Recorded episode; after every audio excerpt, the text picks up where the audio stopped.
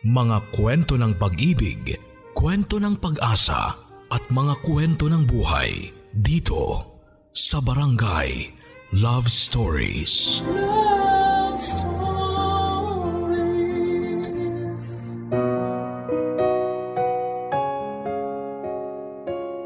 Hindi na bago sa atin na kapag nagmahal tayo, handa tayong magbigay kahit nga ubos na ubos na tayo. Para sa atin ay isang napakalaking kasiyahan sa ating pride kapag nakikita nating masaya ang ating kapareha. Kaya naman kadalasan ay sumasagad na tayo sa pagbibigay. Huwag lang mawala ang ngiti sa labi nila. Natatakot at nalulungkot tayo sa tuwing meron tayong hindi na ibibigay na alam nating gusto at kailangan nila. Pakiramdam natin ay kulang tayo kapag hindi natin na ibibigay ng buo ang kailangan nila. Ang pinadalang kwento sa atin ngayong araw ay may kinalaman sa kawalan ng limitasyon sa pagbibigay. Ang kwentong ito ay posibleng naranasan nyo na. Ang kwentong ito ay sasalamin sa bawat tao na minsan ay nagmahal ng sobra sa inaasahan. Pinadala ito ng ating kabarangay na si Epoy, isang lalaking handang magpaubos. Makita lang na masaya ang taong mahal niya. Alamin natin ang kanyang kwento ng pag-ibig, buhay at pag-asa sa nangungunang Barangay Love Stories. Dear Papa Dudut, itago niyo na lamang po ako sa pangalang Epoy. Naganap ang aking kwento noong ako'y thirty-five anyos pa lamang. Nagkaroon ako ng lihim na relasyon sa aking bisor na itago na lang natin sa pangalang Maricar. Mas matanda siya ng limang taon sa akin pero kung magkasama kami ay parang mas mukha pa akong may edad sa kanya. Nalagaan ni Maricar ang sarili niya kaya naman kahit na forty na siya noon ay mukha pa rin itong twenty-five anyos. Yun marahil ang nagustuhan ko sa kanya. Nagustuhan ko kung paano niya dalhin at alagaan ang sarili niya. Bukod pa dyan ay nagkagusto rin ako sa kanya dahil sa angkin nitong talino at kasipagan sa trabaho. Naalala ko noong unang pasok ko sa trabaho. Siya ang umasikaso sa akin at naging matiyaga ito sa pagtuturo ng mga kailangan kong malaman. Dahil doon ay tumaas ang respeto ko sa kanya na naging dahilan para magkagusto ako sa kanya.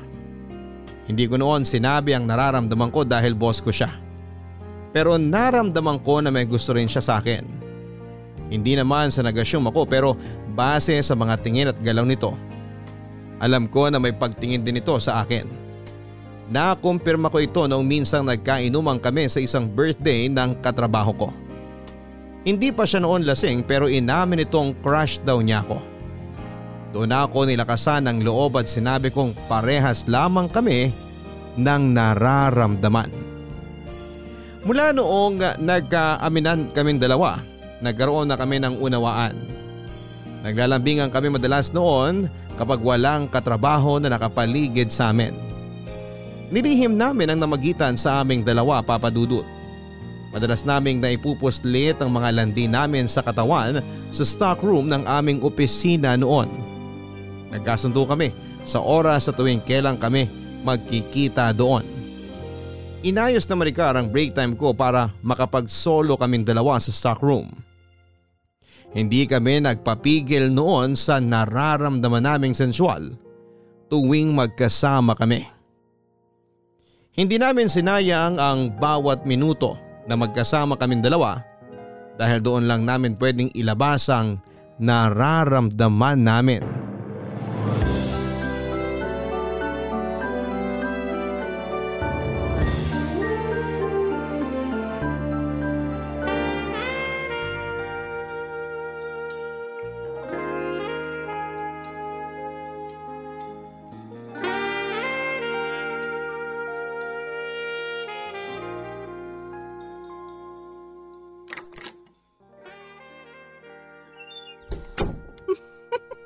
Kanina ka pa rito? Oo, muntik na nga akong lumabas. Ang tagal mo eh. Eh nag-send pa kasi ako ng report sa main office. Ikaw naman, masyado kang mainipin. Alam mo namang pagdating sa'yo, di ako makapaghintay eh. Halika na rito! Grabe ka naman kumakahablot eh. Gigil na gigil na ako sa'yo eh. Mm. mm. Lasang kape ka pa. Kahit maglasang bito ka pa yan, halikan mo pa rin naman ako, di ba? Wag mo nga akong patawanin. Alam mo namang napakalakas kong tumawa. Yan nga yung gusto ko sa'yo eh. Wala kang kaarte-arte sa pagtawa. Binobola mo na naman ako. Hindi mo na kailangan gawin yan, no? Nakuha mo na nga ako eh. Kukunin kita ulit ngayon. Paisa ulit. Nakakainis ka talaga. Huwag ka kasing magalaw para mahalikan kita ng maayos. Huling-huli mo talaga ang kiliti ko. Ikaw rin eh. Daling-dali mo ako. Diyan, nakikiliti ako eh. Ayun, nahuli ko ulit kiliti mo. Nakakainis to. Pinapatawa lang kita. Napansin ko kasi kanina, masyado ka na-stress sa trabaho mo eh. Huwag ka nang ma-stress, ha? End of the month na kasi, kaya ayun, alam mo na. Hinay-hinay lang kasi sa trabaho. Dahil dyan, nawawalan ka na ng oras sa akin eh. Aba, at nagawa mo pa talagang magtampo? Kasi naman lately, masyado ka nang busy. Masyado ka nang subsub sa trabaho. Kilala mo naman ako, di ba? Ayokong pabayaan ang trabaho ko. So ako na lang yung pababayaan mo? Asus, kung makapagtampo ka naman dyan. Wala ka na nga kasing time sa akin. Kung wala akong time, eh di sana wala ko ngayon dito, di ba? O sige na, payakap na ako. Hmm? Yakap lang ba ang gusto mo? Siyempre hindi. Pero kasi patapos na rin break time ko. Baka mabitin lang ako. Sakit nun sa ulo. Sorry ha. Kala ko kasi masasend lahat ng reports bago yung break mo eh. Ayos lang yun. Naiintindihan ko naman. Babawi ako sa'yo bukas. Promise? Oo nga, tsaka… Ay, oo nga pala. Oh, bakit? Hindi pala ako pwede bukas. Ba't hindi ka pwede? Naka-leave ako bukas eh. Bakit ka nag-leave? Anong meron? Birthday ng asawa ko. Pupunta kami sa Tagaytay.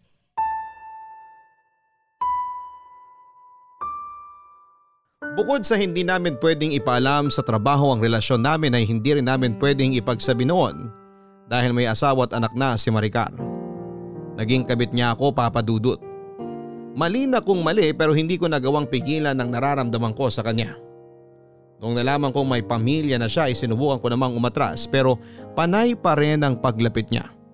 Hanggang isang araw ay nilunok ko na lamang ang katotohanan na nahulog na ako sa sitwasyong yon at hindi na ako makakaahon pa. Ayon kay Maricar ay nauna namang nagloko ang asawa nito. Nakailang ulit pang araw niyang nahuli ang asawa niya na may kasiping na babae sa mismong bahay na nila. Kahit nga noong nagkaroon na sila ng anak ay hindi pa rin natigil sa pambababae ang kanyang asawa. Isang araw ay nakasanayan na lamang ni Maricar ang sitwasyong yon.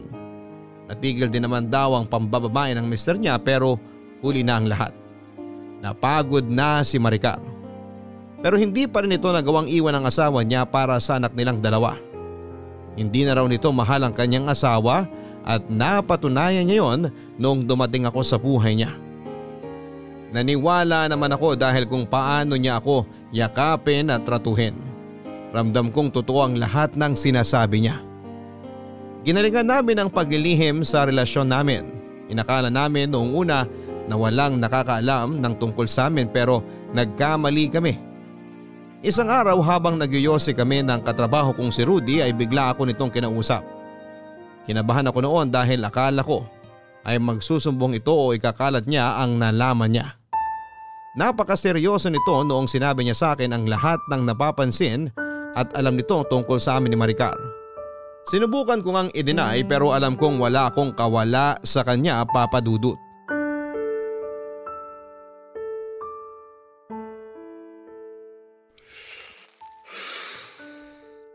Alam ko.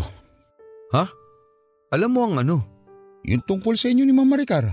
Hindi ko alam yung sinasabi mo. Tara na sa loob. Ilang beses ko na kayo nahuli sa stockroom. Napapadaan lang siya doon pag break time ko para bilhin na ako ng mga gagawin. Naiwan mo rin kasing nakabukas ang Facebook mo.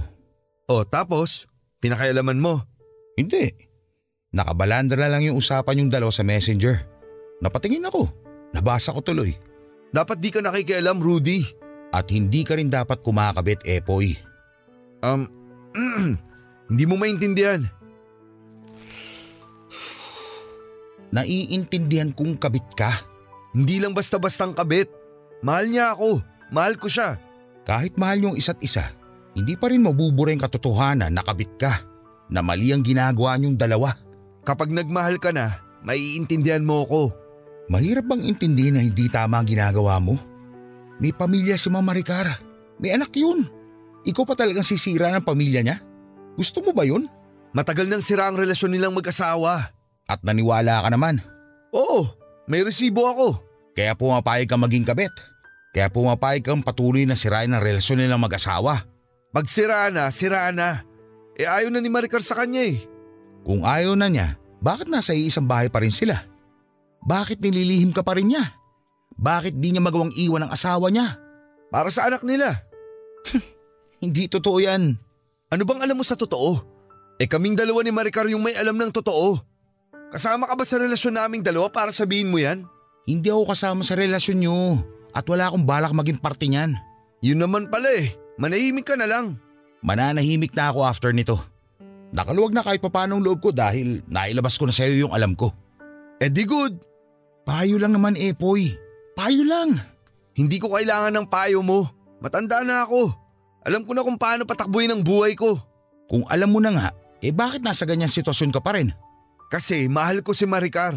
Hindi sapat na rason yan para piliin mo siya. Para piliin mo yung ganyang sitwasyon. Saka mo lang ako maiintindihan kapag nasa ganitong sitwasyon ka na. Ayoko malagay sa ganyang sitwasyon. Hmm, sinasabi mo lang yan. Kaya kong panindigan yung sinabi ko. Alam mo kung bakit? Wala akong… Ilang beses na akong nilapitan ni Ma'am Maricar para gawing kabit. Pero iniwasan ko siya. Hindi ako pumayag. Ka- kailan to? Bago ka pa dumating. Imposible yan. Itanong mo sa kanya para magkaalaman na. Para rin maniwala ka na posibleng ang maiwasan yung ganyang sitwasyon mo ngayon.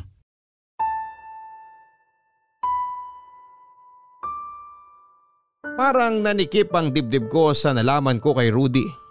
Alam kong hindi ito sinungaling na tao at alam ko sa sarili kong pinaniniwalaan ko ang mga sinasabi niya. Hindi ko na lamang yon pinaalam pa kay Maricar dahil baka mapahamak pa si Rudy. Natakot din akong sabihin sa kanya dahil baka tapusin ito ang relasyon namin. Masyado ko na siyang mahal noon at hindi ko pa kayang mawala siya sa buhay ko. Nakiusap na lamang ako kay Rudy na huwag na lang nitong ipagkalat ang tungkol sa amin ni Maricar. Nakiusap din ako na huwag na huwag niyang sasabihin kay Maricar na nagkausap na kaming dalawa. Pumayag naman ito at sinabing yon ang huling beses na magsasalita ito tungkol doon. Mula noon ay hindi na rin kami naging close pa ni Rudy at naiintindihan ko yon. Papa Dudut, lagi na lamang akong palpak noon sa pagpili ng karelasyon. Bago pa man dumating si Maricar sa buhay ko ay nakaapat na akong bigong relasyon. Lahat yon ay sinubukan kong ipaglaban kahit sila na mismo ang sumuko. Pangarap ko talaga noon na magkaroon ng panghabang buhay na relasyon. Pero parang hindi payag ang Diyos na ibigay yon sa akin. Kaya naman noong nakilala ko si Maricar ay naramdaman kong eto na yung inabot ng Panginoon sa akin. Kaya kahit na anong mangyari ay sinabi ko sa sarili ko na ipaglalabang ko siya sa abot ng aking makakaya. Dinoble ko ang pagmamahal sa kanya. Para hindi nito maisip na talikuran ako tulad ng ginawa ng iba. Barangay Love Stories. Barangay Love Stories. Naging mas maingat ako sa relasyon namin mula nang nakausap ko si Rudy, Papa Dudut. Hindi pa rin alam noon ni Maricar na may nakakaalam na tungkol sa amin. Naging bihira ang pagkikita namin sa stock room. Dinadahilan ko kay Maricar na may tatapusin pa akong trabaho. Nagtampo na ito sa pagdadahilan ko pero hindi ko magawang sabihin sa kanya kung bakit kailangan ko yung gawin. Naisip ko rin kasing magpalamig muna habang nagmamatyag pa noon si Rudy, Papa Dudut. Nahirapan din naman ako na iwasan si Maricar pero kinakailangan kong gawin. Inakala kong sa pagputol ko sa madalas naming pagkikita ni Maricar ay magiging maayos ang lahat.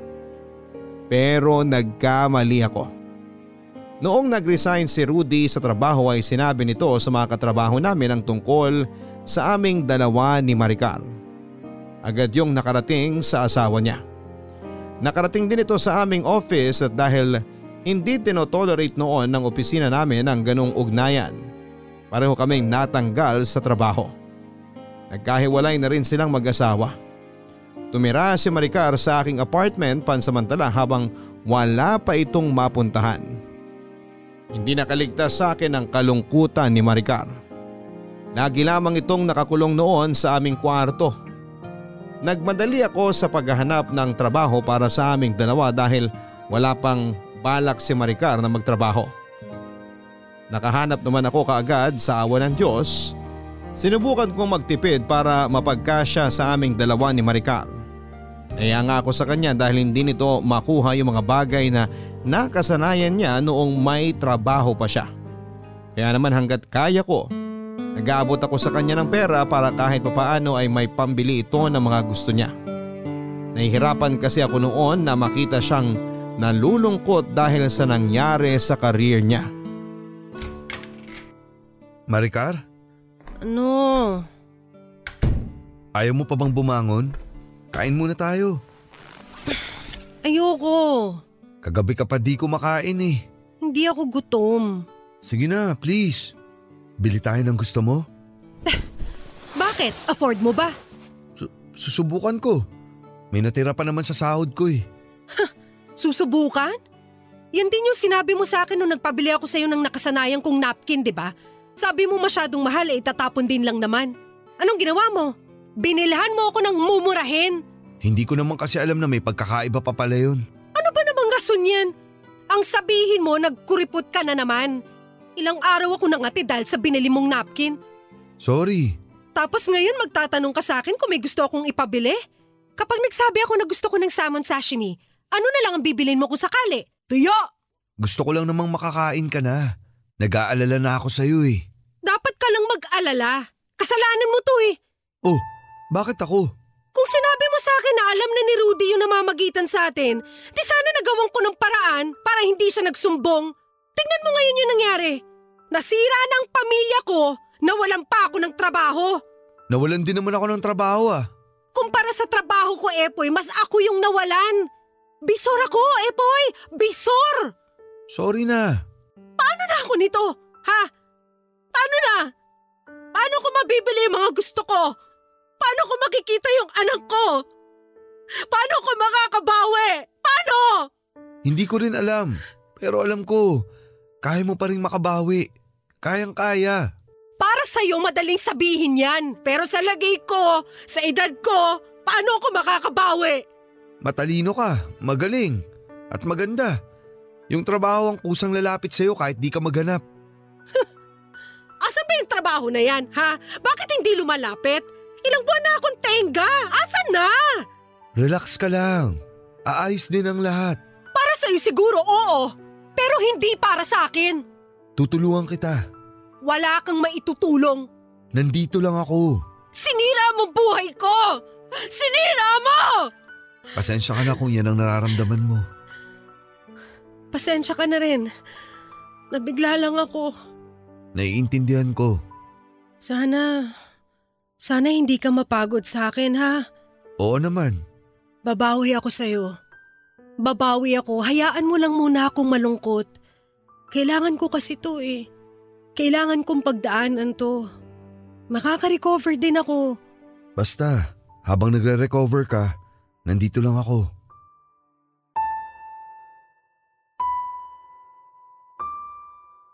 Nadurog ang puso ko sa mga narinig ko kay Maricar. Nakonsensya ako dahil parte ako ng dahilan kung bakit ito nawala ng trabaho. Kaya naman sinikap ko palalo na pagbutihin ang trabaho ko, Papa Dudut. Kinuha ko lahat ng pwedeng O T na ino-offer sa trabaho para lamang may sapat akong pera na maiuwi hindi lang para sa pangangailangan namin, kundi pati na rin sa luho ni Maricar.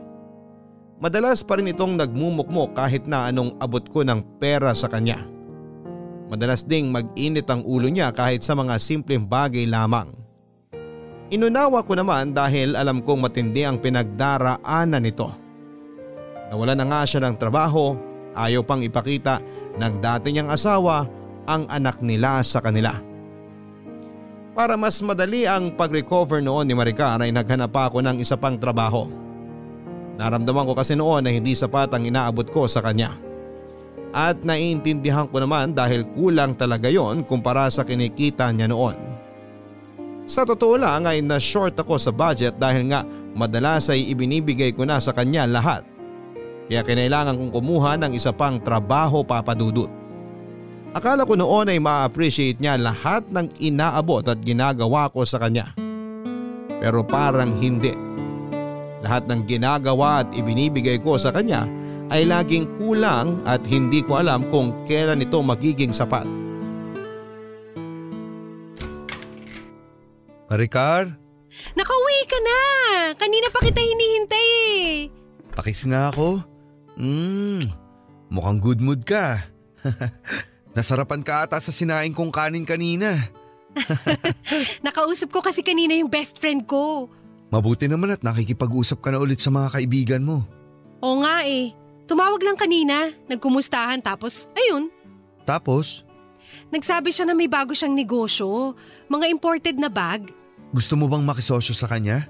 Hindi ah. Hindi ko linya ang pagbebenta. Tsaka wala naman akong puhunan no. Anong plano mo? Plano ko sanang bumili sa kanya. Ha? Ah, uh, mahal ba? Oo eh. Siyempre imported at branded ang mga yun. Gusto mo ba? Oo sana. Kung may pera lang. Pwede naman kung kaya.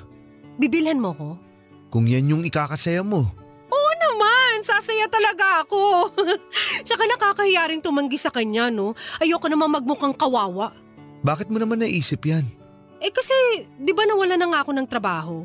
Tapos nilayo pa sa akin yung anak ko. Gusto ko lang namang ipakita sa kanya na kahit ganun yung mga nangyari sa akin, maayos pa rin ang buhay ko, di ba? Tama naman. At para mapatunayan yun, kailangan kong bumili ng bag sa kanya. Ma- magkano ba? Yung pinakamura lang yung kukunin ko. Kahit yung sampung libo lang. Sampung libo? Branded kasi yun. Galing pang ibang bansa. Mura na nga yun sa ganung presyo eh. Kung sa iba ko bibilihin yun, tinaga na ako sa presyo. Presyong kaibigan na nga yan. Pwede bang hulugan? Anong hulugan? E di mas lalo ako napahiya sa kaibigan ko. Mas lalo nung iisipin na walang-wala na ako. Maiintindihan naman niya siguro. Wala kang trabaho at saka… At hahayaan mo magmukha akong kawawa sa kanya. Maricar, masyado kasing malaki yung hinihingi mo sa akin. Parang isang buwang sahod ko na yan eh. Kala ko ba gagawin mong lahat para mapasaya ako? Oo nga. Pero di ko naman inakala na sampung libo pala ang halaga ng magpapasaya sa'yo. Sige, wag na lang. Hayaan mong mapahiya ako sa kaibigan ko. Hayaan mong ipagkalat niya na hindi ko afford bumili ng bag na binebenta niya. Sanay naman na ako sa hirap eh. Sinanay mo kasi ako. Salamat ha. Gagawan ko ng paraan. Wag na. Buti pa yung ex-husband ko, isang sabi ko lang mag-aabot agad. Anong sabi mo? Wala. Kinukumpara mo ba ako sa ex mo? Masisisi mo ba ako? Napakabastos mo naman! Mas bastos ka sa hindi mo pagtupad sa pangako mo! Mangangako ka na handa mong ibigay lahat tapos nung singilan na ng pangako wala namang palang may iaabot? Pasensya ka na ha! Pasensya na kung di sapat lagi yung inaabot ko sa'yo. Sinusubukan ko namang dagdagan. Sinubukan ko namang gawing sapat. Hayaan mo! Kung ikakaligaya mo yung sampung libo na bag, gagawan ko ng paraan.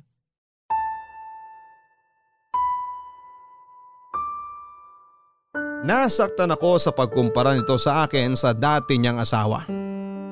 Hindi ko siya kinibo at nagtungo ako sa kwarto para itulog na lamang ang sama ng loob ko.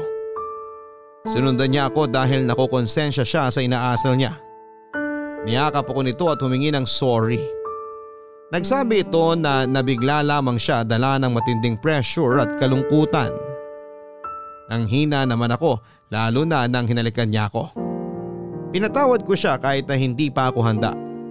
Pinatawad ko siya para hindi na lumala yung gulo. Mula noon ay aaminin ko na hindi na ako naging komportable sa kanya dahil paulit-ulit na tumatakbo sa utak ko lahat ng masasakit na salitang binitawan niya. Barangay Love Stories. Barangay Love Stories. Mula noong hindi ko siya napagbigyan sa hiniling nitong bagay, madalas nang lumalabas ng bahay si Maricar. Hindi siya nagpapaalam sa akin ni minsan kung saan ito pupunta. May mga pagkakataon din na hindi na siya umuwi noon. Hinayaan ko na lamang kasi naiisip ko na mas maganda na rin yon para maaliw at mawala ang lungkot nito. Sa paglabas-labas niya noon ay unti-unti ay para bang may nagbago sa aming relasyon. Hindi ako nito madalas kinikibo. At hindi nga rin ito humihingi noon ng pera sa akin. Noong tumagal eh, hindi na rin ito masyadong umuwi ng bahay na kinakatakot ko na. Ilang beses ko siyang tinanong noon, Papa Dudut, kung saan siya nagpupunta pero tanging naging sagot lamang niya ay basta. Para hindi na pagmulan pa ng away ay hindi rin ako nagpumilit pang alamin kung anong mga ginagawa niya habang nasa labas. Naging busy na rin naman ako sa mga trabaho ko kaya hindi na rin ako masyadong nag-usisa sa kanya. Para sa akin ay ayos na noon na umuwi pa rin siya sa piling ko. Yun nga lang may mga oras lang talaga na iba yung pakiramdam ko sa tuwing lumalabas siya noon ng bahay. Minsan na corner ko na siya para sabihin sa akin yung totoo. Nahirapan pa nga ako nung una na paaminin siya. Pero sa huli ay nagsabi rin ito ng totoo. Epoy! Oh! Parang hindi ka excited na makita ako ah. Nagulat lang. Kala ko kasi di ka na naman uuwi ngayon. Nagtatampo ka ba? Hindi naman. Alam mo naman kailangan kong aliwin ang sarili ko mula sa lungkot, di ba? Wala namang problema ron. Kumain ka na ba? Kanina. Anong gusto mong midnight snack? Midnight snack? Di naman kailangan yan. Sayang lang pera. Libre ko naman eh. Ha? May pera ka? Oh, bakit naman ganyan ang reaksyon mo? Wala ka naman kasing trabaho. Saka di mo na rin tinatanggap yung mga inaabot ko. Napakaliit naman kasi ng inaabot mo. Ako pa yung nakukonsensyang tanggapin. Pasensya na kung yun lang yung nakayanan ko. Hayaan mo na yun. Sa'yo na lahat ng pera mo. May sarili ka na kasi, ganon. Oo. O heto. Ako na yung magbabayad ng bills natin dito sa bahay. Bakit ikaw? Anong bakit ako? Kailangan naman may ambag ako rito, di ba? Ilang buwan na rin akong walang nabibigay sa'yo kundi puro sex lang. Hindi mo naman kailangan gawin to eh. May pera naman ako. Huwag ka nang ma-pride. Tanggapin mo na yan. Eh paano ka? Anong paano ko? Wala kang trabaho tapos aabutan mo pa ako. May pinagkukuha na naman ako ng pera. Saan? Kanino? Basta. Lagi na lang basta ang sagot mo sa lahat ng tanong ko eh. Basta nga. Maricar. Ay, tatanggapin mo ba yung totoo kung sakali? Namumokpok ka ba? Pasalamat ka, good mood ako. Kung hindi, nasampal na kita sa paratang mo na yan. E ano ang ginagawa mo? Bakit nagkakapera ka bigla kahit wala kang trabaho? Hindi ka magagalit. Hindi ka maiilang. Siguro namumokpok ka na talaga, ano? Isa pa, mapipiko na ako. Ano nga yung ginagawa mo? Inaabutan ako ng dati kong asawa. Bakit? Bakit ka raw niya inaabutan? Ewan. Naawa siguro tapos, tapos na konsensya. Eh kung hindi naman niya ako sinumbong sa mga boss ko noon, eh di sana may trabaho pa tayo, di ba? Parang imposible na bigyan ka lang niya ng wala lang. Hindi naman kita mapipilit kung ayaw mong maniwala. Baka naman pwedeng huwag ka nang tumanggap sa kanya. At bakit hindi? Nakakailang kasi. Ex mo na yun eh. Buti sana kung wala kang karelasyon, di ba? Buti sana kung wala ako, di ba? Nagsasalita na naman yung ego mo. Alam mo, praktikalan lang to, no? Sa mata ng batas, asawa pa rin niya ako. Kabit ka pa rin. Karapatan ko pa rin magpasustento. Kaya naman kitang sustentoan ah. Ang galing mo magpatawa! Bentang-benta! Paano kaya mo akong sustentuhan? Tingnan mo nga! Halos butot balat ka na sa kakatrabaho pero kinukulang ka pa rin. Nagkakasya naman! Paanong nagkakasya? Halos puro pangbayad lang ng bills at pangkain sa araw-araw yung kaya mo. Paano naman yung mga gusto nating pareho? Ay, di lang kasi ako komportable na humingi ka pa sa dati mong asawa. Hindi humihingi, binibigay. Binibigyan niya ako dahil asawa pa rin niya ako at nanay ako ng anak niya. Tsaka ito na nga lang yung paraan ko para makasama ko pa yung anak ko eh. Oh, nakakasama mo ang anak mo? Paano? Huwag mo sabihin sa akin minamasama mo yun. Hindi naman. Natutuwa nga ako eh. Alam ko namang miss na miss mo na yung anak mo. Kaya sana, hayaan mo na lang ako sa ginagawa ko. Wala naman akong naaapakang ibang tao. Maganda ngang ganito, at least wala kaming samaan ng loob ng ex ko. Naiintindihan ko. Oh, kung ayaw mo mag-midnight snack, matutulog na ako. Maaga akong lalabas bukas. Pakipakuluan na lang ako ng tubig ha.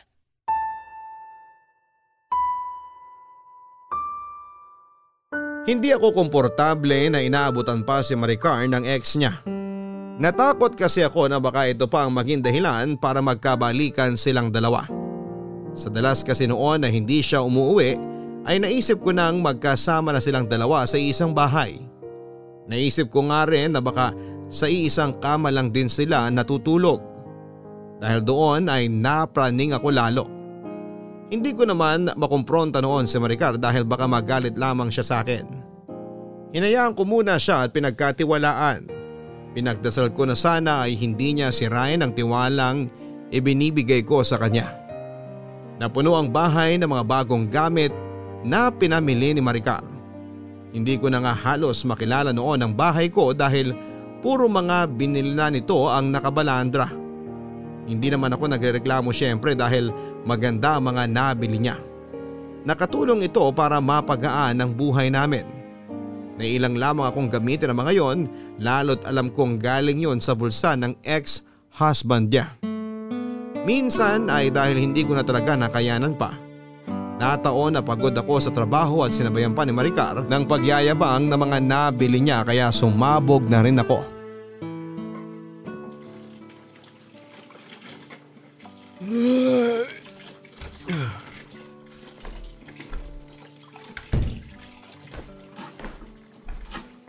Hi. Oh, kala ko bukas ka pa uuwi. Wala naman ako sinabing bukas. Wala ka rin sinabi na ngayon. Bad mood ka? Pagod lang. Ay, sorry pala hindi ko nahugasan yung mga pinagkainan ko ha bago ko umalis kanina. Okay lang. Next time babara mo ng tubig para di manigas yung mga kanin lalo na sa plato. Babawi na lang ako sa'yo ha. Heto, tingnan mo to. Mamaya na yan. Nagugas pa ako eh. Silipin mo man lang sana. Pinaghirapan ko tong bilhin eh. Paanong pinaghirapan? Ako mismo yung namili sa mall. Nakakapagod kayang suyurin yung men's section para lang makuha yung perfect na mga damit para sa'yo. Pero kaninong pera? Huwag mo akong simulan ng ganyan, Epoy ha. Pagod ako. Pagod saan? Gastusin ang pera ng ex mo? Kung hindi mo kayang i-appreciate yung mga binili ko para sa'yo, huwag ka na lang mang-insulto. Di ako nang iinsulto. Nagsasabi lang ako ng totoo. Masyadong malaman yung mga salita mo. Kilala na kita. Alam ko kung kailan tumatalas ang dila mo. Gusto mo kasi, laging ikaw na lang ang tama. Ano bang problema mo? Ang ayos-ayos ko nakikipag-usap sa'yo tapos babastusin mo lang ako? Hindi kita binabastos. Pinapamukha ko lang sa'yo na wala kang karapatang magsabi na pinaghirapan mo yung mga binili mo. Kasi di naman galing sa'yo ang pera na ginamit mo eh. Bakit? Pera mo ba ang pinambili mo sa mga yan? Hindi naman, di ba? Ulitin mo lahat ng mga sinabi mo. Pakinggan mong mabuti kung walang halong kabastusan yan. Dali! Masyado ka bang tinatamaan sa mga sinasabi ko? Totoo naman lahat ng yun ah. Ikaw na nga tong naisip bilhan? Ikaw pa tong may ganang magsalita ng hindi maganda? Kung ayaw mo, wag mong tanggapin. Hindi yung pagsasalitaan mo pa ako ng masasakit. Masyado ka lang guilty sa mga sinabi ko kaya ka nasaktan. Sabihin mo nga sa akin kung anong problema mo. Akala ko kasi okay tayo eh. Napag-usapan na natin na kailangan kong tumanggap ng pera sa ex ko para sa ating dalawa. Para sa'yo lang. Huwag mo akong idamay dyan. Yung bagong ref, microwave, aircon at washing machine. Hindi ka ba nakinabang sa mga yan? Sige nga!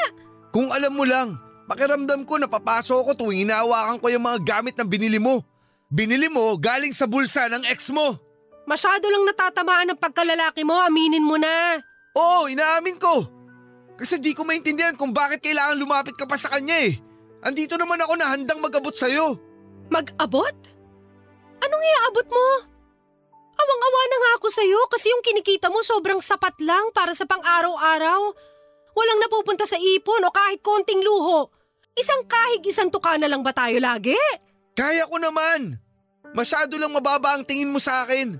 Masyado ka lang sanay sa matabang bulsa ng ex mo. Asawa ko.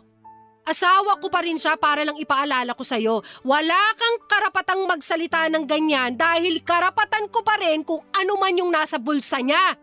Ikaw nga itong walang karapatang magdikta ng ganyan sa akin eh. Kabit lang kita.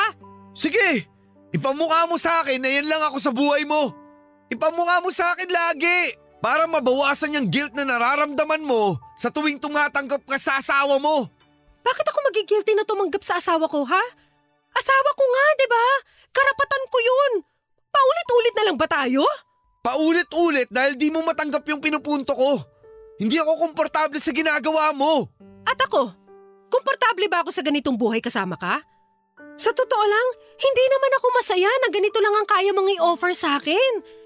Hindi ito ang buhay na nakasanayan ko. Hindi kita masisisi kung hanggang dyan lang ang kaya mong ibigay sa akin. Diyan ka naman nasanay eh. Pero paano naman ako?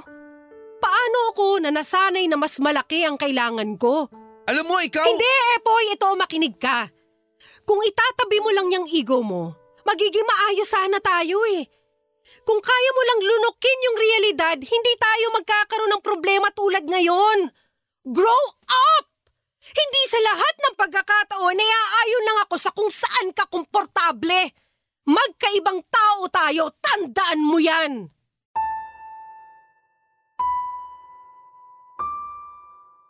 Hindi na ako nakaimik noon dahil napansin kong hindi na rin siya magpapatinag pa.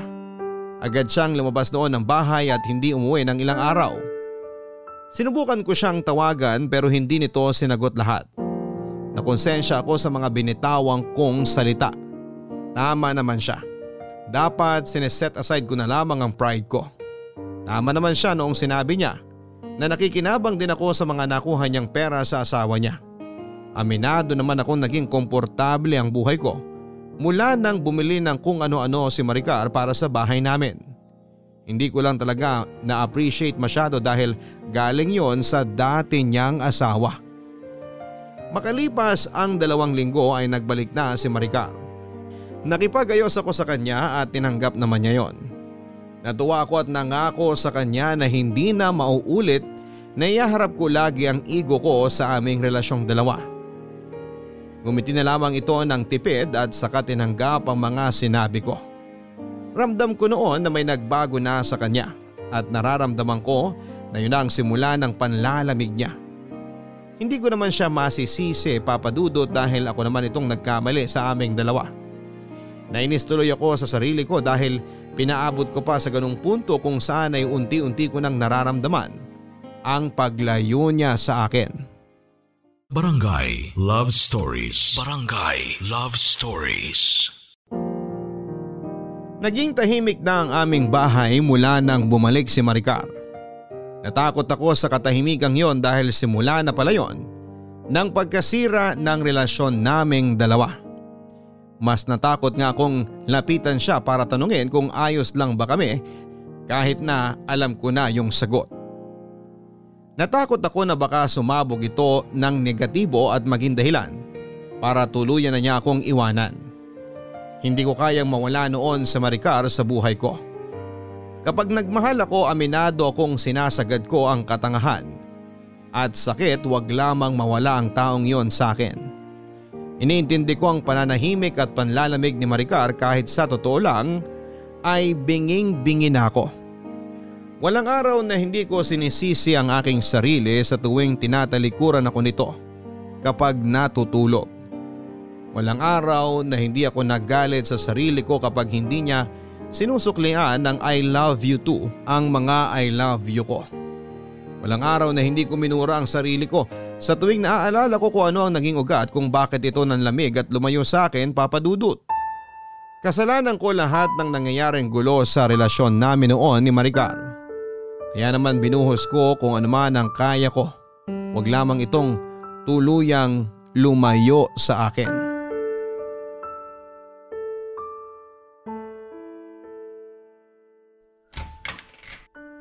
Maricar. Bakit? Kinontak ko pala yung best friend mo. Bakit kailangan mo siyang kontakin, ha? Nangumusta lang ako. Bakit close ba kayo? Kayo ba yung mag-best friends? Ang init naman agad ng ulo mo. Paano hindi iinit? E malinaw naman sa'yo dati na iniiwasan ko na nga siya. Masyado ako napahiya nung di ko nabili yung bag na pinareserve ko sa kanya. Ang tagal na nun ah. Saka di naman daw sumama yung loob niya nung di mo kinuha yung pinareserve mo. At naniwala ka naman. Plastikada yung babaeng yun. Alam ko ang hilat siya ng bitukan ng taong yun. Huwag ka nang magalit. Lumapit lang naman ako sa kanya kasi di ba gusto mo yung mga binibenta niyang bag? O tapos? Naalala mo pa naman siguro yung bag na gusto mong ipabili sa akin, di ba? Ayoko na maalala yun. Pahiyang-pahiya na ako dyan. Sorry pala dun ha. Wala lang kasi talaga akong pera nun. Saka masyadong malaki yung sampung libo para sa bag. Okay na nga, di ba? Bakit kailangan mo pang ibalik? Bakit kailangan mo pang ipaalala? Eh kasi gusto ko makabawi sa'yo. Hindi na kailangan. Ito oh. Oh, ano yan? Yung bag na gusto mo. Bakit mo pa binili? Sinabi ko bang bilhin mo? Sinabi mo dati. Dati yun, hindi na ngayon. Eh pero… Kung dati mo binili, matutuwa pa ako sa'yo. Bakit naman di ka pwedeng matuwa ngayon? Lipas na! Lipas na, lipas na! Di ka ba man lang magpapasalamat? Pinaghirapan ko to… Bakit ikaw? Nagpasalamat ka ba sa mga binigay ko sa'yo nun? Babalik na naman ba tayo dyan? Naiinis ako sa'yo eh! Isusumbat mo yung effort mo sa pagbili ng bag na hindi ko naman nagusto. Tapos obligado pa akong tanggapin. Obligado pa akong magpasalamat. Gusto ko lang naman makabawi sa'yo. Bakit ngayon ka lang babawi? Kasi alam ko na yung mga pagkakamali ko.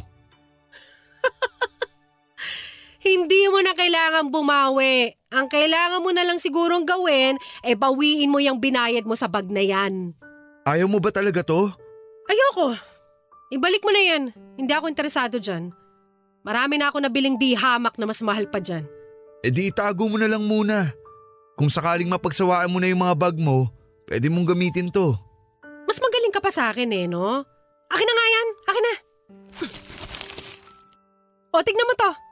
Kumpara sa mga meron ako, mukha na lang tong patapong bayong. Pero sampung libo yan. Wala akong pakialam kung magkano pa yan. Kung nanghihinayan ka sa sampung libo, edi sana hindi mo na lang binili. Hindi ka nag-iisip eh. Naisip ko kasi, gusto mo yan eh. Uso kasing magtanong. Sana lumapit ka muna sa akin at tinanong kung gusto ko pa ba yung bag na yan.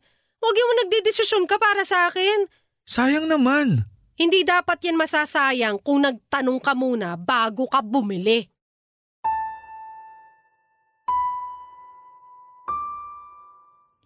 Nawala na ako ng pag-asa na magkakaayos pa kaming dalawa.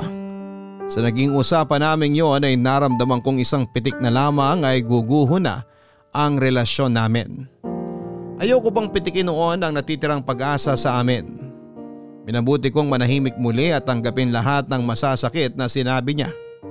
Hindi ako gumawa noon ng mga bagay na ikakasama ng loob niya para hindi mawala yung natitirang amor niya sa akin. Nahirapan ako sa sitwasyon namin, Papa Dudut, lalo't gusto ko nang malaman noon kung ano nga ba ang nangyayari.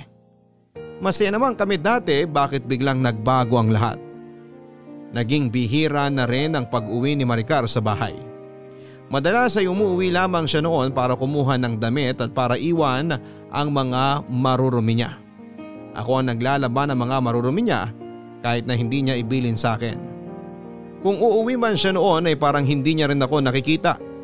Doon ako mas lalong nasaktan dahil para lamang akong kasangkapan sa bahay na saka lang niya mapapansin kapag kailangan na niya. Isang araw ay hindi ko na natiis ang trato niya sa akin. Kinausap ko na ito at hinanda ko na ang sarili ko sa mga magiging sagot niya, gaano man yon kasakit.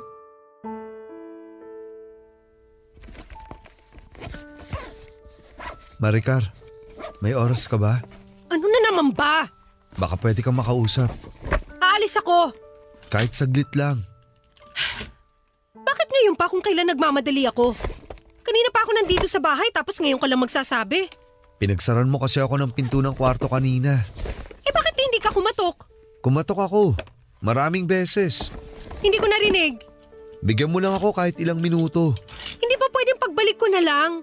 Kailan ang balik mo? Hindi ko alam. Basta uuwi na lang ako. Ay, yan yun eh. Wala na akong alam sa mga nangyayari sa'yo.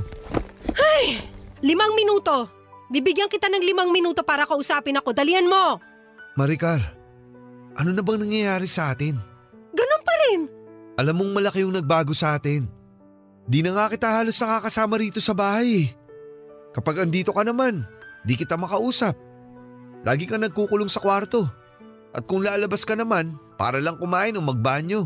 O tapos? Gusto kong malaman kung ayos pa ba tayo. Oo nga. Hindi eh. Magtatanong ka tapos ikaw din naman pala yung mamimili ng sagot. Kasi ramdam ko may nagbago. Anong gusto mong sagot ko? Yung totoo lang sana. Mahal mo pa ba ako? Please. Please? Nagmamakaawa ka ba para malaman yung totoo o nagmamakaawa ka para hindi ako umalis sa'yo? Mula kasi nung nagkaproblema tayo sa mga inaabot sa'yo ng ex-husband mo, nagbago ka na eh. Hindi naman sana ako puputok ng ganun kung hindi ka nagtaas masyado ng pride. At nagsorry na ako, di ba? Enough ba ang sorry mo sa mga masasakit na sinabi mo? Para sabihin ko sa'yo, hindi lang ikaw ang may pride dito, ako rin. Kaya nga pinagsisisihan ko na, di ba? Kaya nga di na ako nakikialam sa mga binibigay sa'yo ng ex mo. Dapat naman talaga hindi ka makialam eh. Ay... Nagkabalikan na ba kayong dalawa? Ano ba namang klaseng tanong yan? Gusto ko lang malaman. Baka yun yung dahilan kung bakit nagbago ka na sa akin. Kung bakit di ko na maramdaman yung pagmamahal mo sa akin. Isipin mo na kung ano yung gusto mong isipin. So totoo nga. Bahala ka na nga, di ba? Bakit di mo ako madiretso? Kasi ikaw lang din naman yung nagdedesisyon kung ano yung gusto mong maging sagot ko. Yung totoo lang naman ang hanap ko. Okay. Gusto mo talaga malaman yung totoo? Oo! Nagkabalikan kami ng asawa ko. Totoo! Gusto ko na magkaayos kami para sa anak namin kasi… Hindi. Huwag ka maniwala sa sinabi ko. Nasabi ko lang yun dahil galit ako sa'yo ngayon. Hindi kami nagkabalikan ng asawa ko. Malabo nang mangyari yun. Ayun naman pala eh. Wala namang problema sa akin kung tumanggap ka ng pera sa kanya. Kasi nga sabi mo, karapatan mo yun bilang asawa. Tsaka... Hindi rin siya yung nagbibigay ng pera sa akin mula pa nung simula. Ha? Wala na akong balita sa dati kong asawa, kahit sa anak ko. Umalis na sila rito sa Metro Manila, yun ang huli kong balita sa kanila. Eh kanino galing? Kanino yung... Nung perang meron ako, inaabot yun ng ibang tao. Huwag mong sabihin sa akin illegal yung pinasok mo, Maricar ha? Huwag ganun! Hindi naman siguro illegal na matatawag kung nagpapasustento ko sa isang matandang lalaki, no? Yung matandang lalaki na gustong-gusto ako, yung aliw na aliw sa akin. Sugar daddy? Sa edad kong to? forty na ako eh. Pwede pa bang gamitin yung term na yan para dun sa nagsusustento sa akin? Pwede pa nating ayusin to. Marami ka naman ang nakuha sa kanya kung sino man siya. Magsimula tayo ulit. Yung tayong dalawa lang. Pangako ko sa'yo… Epoy, ayoko na eh. Nung una, aaminin ko, pera lang yung habol ko nun sa lalaking yun. Pero nung tumagal, nung nagkakaproblema na tayo, narealize kong mas kailangan ko siya. Mas kailangan ko yung buhay na inaabot niya kesa sa buhay na pinipilit mong ibigay sa akin. Maricar, wag namang ganyan. Piliin mo ako. Piliin mo pa rin ako. Maniwala ka, sinubukan ko. Pero hindi na kaya eh. Nung huling away natin, doon ko na-realize na hindi ko kaya makisama sa isang lalaki na mas malaki pa yung ego kesa sa kagustuhan niyang mabigyan ako ng maayos na buhay. Kaya naman kitang buhayin ah! Pero sa paraang gusto ko? Hindi. Ayoko ng buhay na ino-offer mo. Pasensya na Epoy ah. Hindi ko pa rin mabitawan yung buhay na meron ako noon eh. Maricar naman! Thank you kasi pinilit mo akong magsalita ngayon. Thank you dahil ngayon… Makakalaya na ako sa'yo. I'm sorry, Epoy.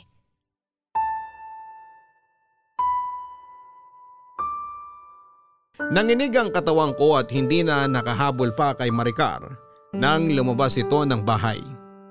Hindi niya ako nilingon para magpaalam. Noong nakalis na siya ay napaupo na lamang ako sa gilid. Ninais kong umiyak pero hindi ko nagawa yon.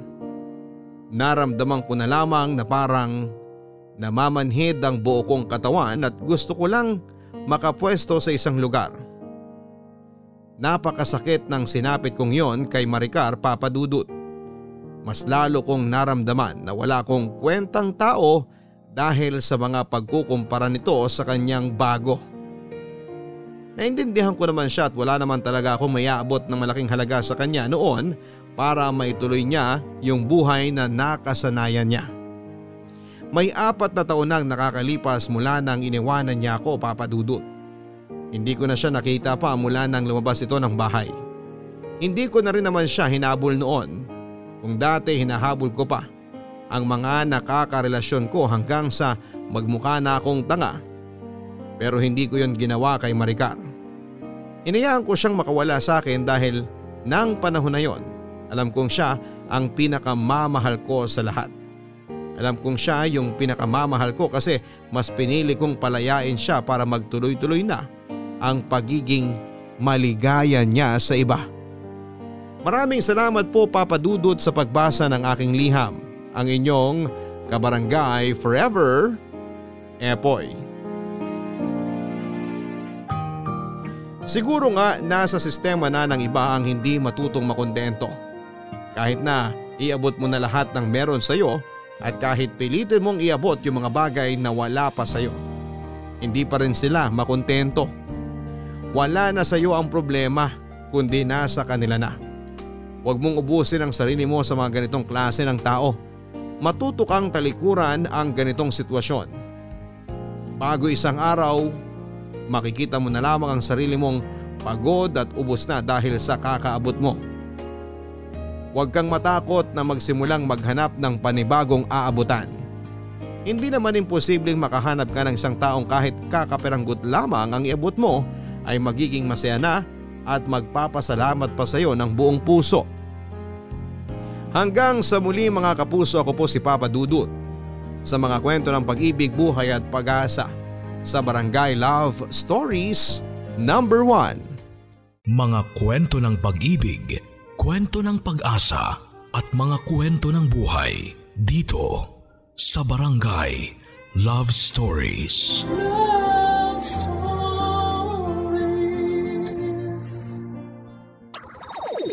Nagustuhan ang iyong napakinggan? Ituloy yan via live stream sa w w w dot g m a network dot com slash radio.